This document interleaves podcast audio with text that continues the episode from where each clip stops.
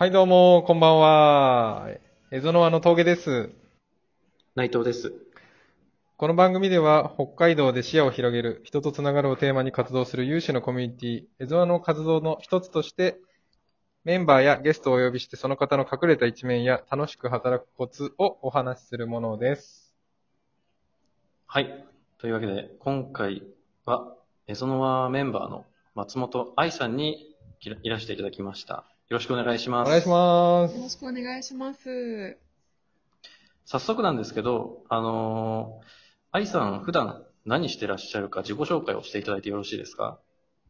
はい。えっと、江別で会社員をしている松本愛です。えっと、広報の仕事をしてます。ぐらいでいいですか？はい、ありがとうございます。ありがとうございます。はい広報のお仕事って、実際どんなことをやってらっしゃるんですか？広報、そうですね。ちょっとまだ広報見習いなので、大した広報チックではないんですけれども、えっと、対外文書を作成したり、ホームページとか、カタログつ作ったりとかっていう感じですね。今、その広報のお仕事はい。やってらっしゃいますけど、はい。どんなところに魅力があったりしますか？うーん、なんでしょうね。もともと理系で来たので、技術職から広報に移動したっていうところで、ちょっとなんていうんですかね、やっぱり、こう、最初は、そういう広報にどこまでのうん。魅力,、魅力があるのかなっていうところはあったんですけれども、うん、やっぱりこう、あ魅力ね。なんでしょう愛さん理系だったんですね。そう理系だったんですよ。理系って何や、何、何、何専攻してたんですか？あ、生物とか科学とかやってたんですよね。それで、へまあちょっと会社、あの、仕事に直結するような感じで入社したんですけど、はいはいはい。なんて言うんでしょう、広く見れるようになるっていうか、広報をやることで。ー。うーん。あ、会社のこととかですか？うん、会社に対して何が必要かとか、より考える感じにはなってますね。うーん。それをなんかこう、う。はい。サイエンスで分解してるんですか？分解はね、あんまりしてないですけど、あの、もともと、もともとやっぱりそういう、そっち系の情報をだいぶ詳しかったので、うんうん広報に行っても、ちょっと品質管理の仕事関係の情報とか、開発関係のし情報には強いので、なんていうんですか広報も他にもいるんですけど、強みではありますね。理系で結構情報が分かってるので、あの、工場のこともそうだし、品質管理の仕方もそうだし、うん、あの、商品の作り方とかも分かるので、ん。その辺は強みかなと思ってますね。使用書作成とかにも関わったりして、まあ、へちっちゃい会社なんで、幅広く、ううんん。と、広報的観点から言うと、ここはこうじゃないですかみたいな のを少しずつ出してます。ー。へー。すごいですね。なんか、ちょっと仲間が欲しいんですけど、なかなかちょっと、いや、それこそね、エゾノワ後でちょっと話すと思うんですけど、あの、エゾノワでもそういうような話ができればなとは思ってるんですけど、なかなか、やっぱり同じような感じで働いてる人っていうのがいないと、うんうん。例がないとなかなかね、うん、難しいかなと思いますね。へー。広報の仲間が欲しいっていう、あー、広報のそういう話ができる。そうですね。もう広報の仲間も欲しいです。全然、全然、まだ、つながりがないですね。広報の仕事やってて、なんか今、ホームページ更新しようとか、カタログ更新しようとか、すごい大々的に動いてるんですけど、なんかもう、最ここ最近は、ホームページってどうあるべきなのかとか、考え出すと幅広すぎて、はいはわい。からないとか、技術的なところ、会社の、会社の立場とか、なんか本当にいろいろな観点をこう勉強しなきゃいけなくて、まあそこもそうだし、なんて言うんでしょうね。まあそういうふうに、会社の社内調整って仕事も結構してるので、社内調整の仕方ってどうしたらいいんだろうとか、そういう仲間を見つけたいなっていうのはありますね。深いですね。いや、結構いろいろ悩んでます。やっぱり、え、何人ぐらいの会社なんですか？え、会社60人ぐらいですね。あ、じゃあそこまで大きくないけど、確かに調整とかはやっぱりちゃんとやっていかないと、勢いだけでは動かないみたいな。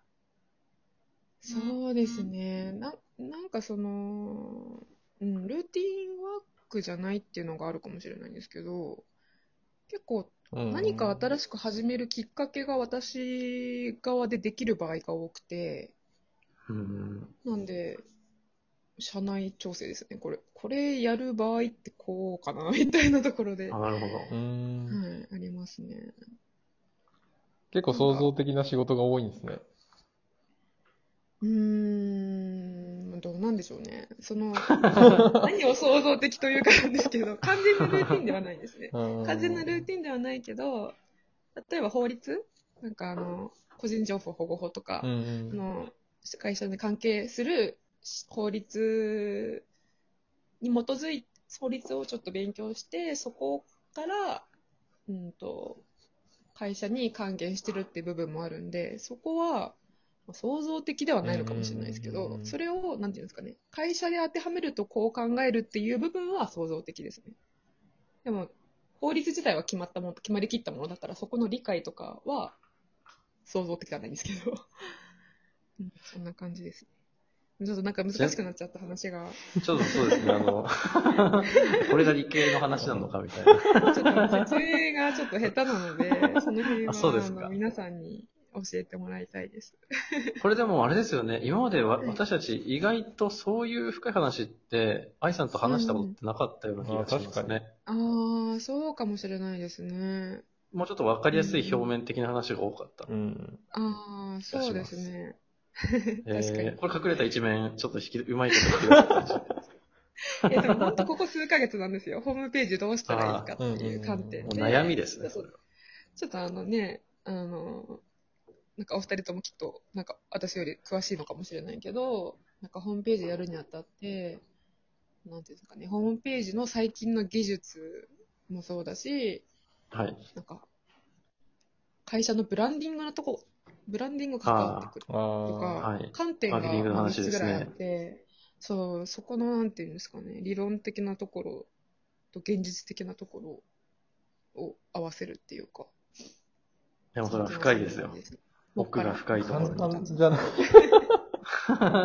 海ですよ、そこ。えー深い海ですか？いや、もうそうですよ。でも確かにそれはもう、なんか、選択肢がありすぎて、うん、何がいいんだろうみたいな悩みにはなっちゃいますよね。いや、そうです。かつ予算を安くしたいとか。ああ、なるほど。うん。一番楽しいところじゃないですか。いや、そうですね。ちょっとここまでパッと想像がつかない仕事が初めてですね。なんていうか、もうちょっと狭い範囲うでんいろいろ考える仕事は結構ここ数年やってきたんですけど、はい。なんていうんですかね。とりあえずポンって、ちょっと更新したいっていうところ、今年、今年の目標でやってみてっていう風になって、はい。うん、ちょっとそこの道筋を説明、上司に説明しようにも、まず知らないことが多すぎて勉強から始まり、説明すらできてない。そんな感じですね。そんな勉強やっていきますか？もうまず勉強、ホームいや、いや、本当、いないや、誰かいないかなと思ってます。まあ、確かに。映像のプロモーションサイトを作るみたいな。うん。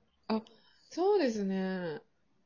それだったら別にあの、はい。うん自由に失敗とかないんで、確かに。ちでょっとそのお試しにやってみ考え方はだいぶ役に立つかもしれない。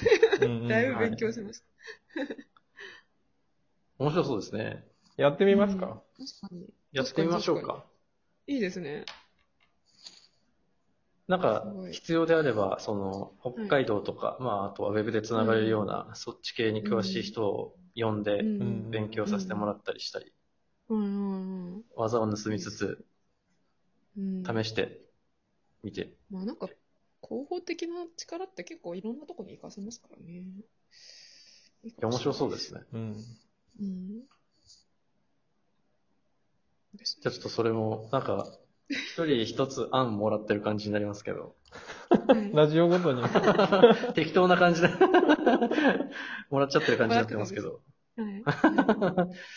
ちょっと最後にちょっと前半もうすぐ終わっちゃうんですけど、はい一。個聞きたいことが実はあって、はい。あのもしかしたら聞いたことあるかもしれないですけど、あの、愛さんって、高山さんとお知り合いでエゾノワにこう、ええ参加してくれたと思うんですけど、はい高山さんとはどこで、あの、こう、あ会ったんですか？えっ、と、そうですね。ちらっとそういう話は何回かしてるかもしれないですけど、えっ、と、去年の10月ぐらいに参加させてもらったんですけど、はい。とその直前、1ヶ月、9月ぐらいかな？9月ぐらいに、あの、高山さんに初めてお会いして、なんかイベントだったんですけど、えっ、と、学生さんが今やってることをプレゼンするみたいなイベントだったんですよね。